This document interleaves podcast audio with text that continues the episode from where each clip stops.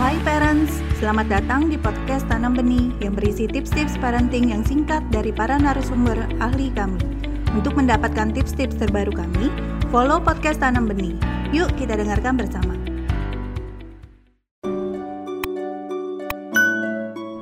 Sebetulnya ini berawal jauh ketika anak masih bahkan usia satu tahun, di bawah satu tahun bahkan. Ketika anak sudah mulai memegang benda, lalu berkali-kali misalnya memindahkan benda, melemparkan benda, sebetulnya anak sedang melatih jari-jarinya.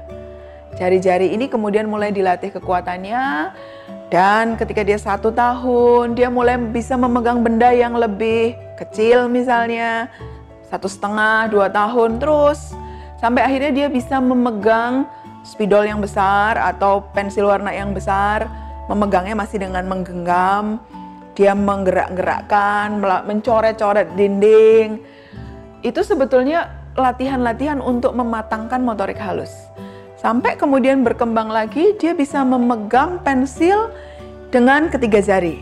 Artinya, motorik halusnya ini sudah kuat. Ketika motorik halusnya sudah kuat, jadi waktu dia melatih menggambar, mewarnai, bikin lingkaran, bikin kotak, sebetulnya itu semua adalah latihan-latihan awal sebelum dia kemudian menulis. Karena menulis itu kan lebih membutuhkan kontrol jari-jari motorik halus yang lebih rumit, lebih kompleks daripada membuat gambar. Sehingga mengapa ada mewarnai ketika anak-anak usia 2 tahun, dua setengah dan makin lama biasanya mereka akan makin bisa mewarnai di dalam garis. Itu sebetulnya adalah latihan-latihan mengontrol motorik halus dan juga koordinasi visual mata dan motorik. Ketika sudah matang motorik halus dan koordinasi dengan mata, maka anak siap untuk mulai menulis.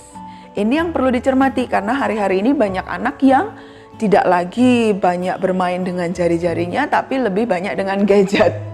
Otomatis motorik halusnya tidak matang. Ketika tidak matang, akibatnya waktu dipaksa menulis karena mau masuk sekolah SD, sering terdengar keluhan anak bilang capek, nggak mau nulis. Sebetulnya ini terjadi karena stimulasinya kurang cukup untuk menguatkan motorik halus jari-jari tangannya. Jadi, permainan-permainan selain gadget yang banyak membuat anak menggunakan jari itu adalah hal yang baik. Menggunting, meronce, melipat kertas, itu semua sebetulnya stimulasi untuk mematangkan motorik halus sehingga motorik halusnya cukup matang dan siap dia untuk mulai menulis. Terima kasih telah mendengarkan podcast Tanam Benih. Jangan lupa follow podcast Tanam Benih. Tidak pernah ada kata terlambat loh untuk belajar.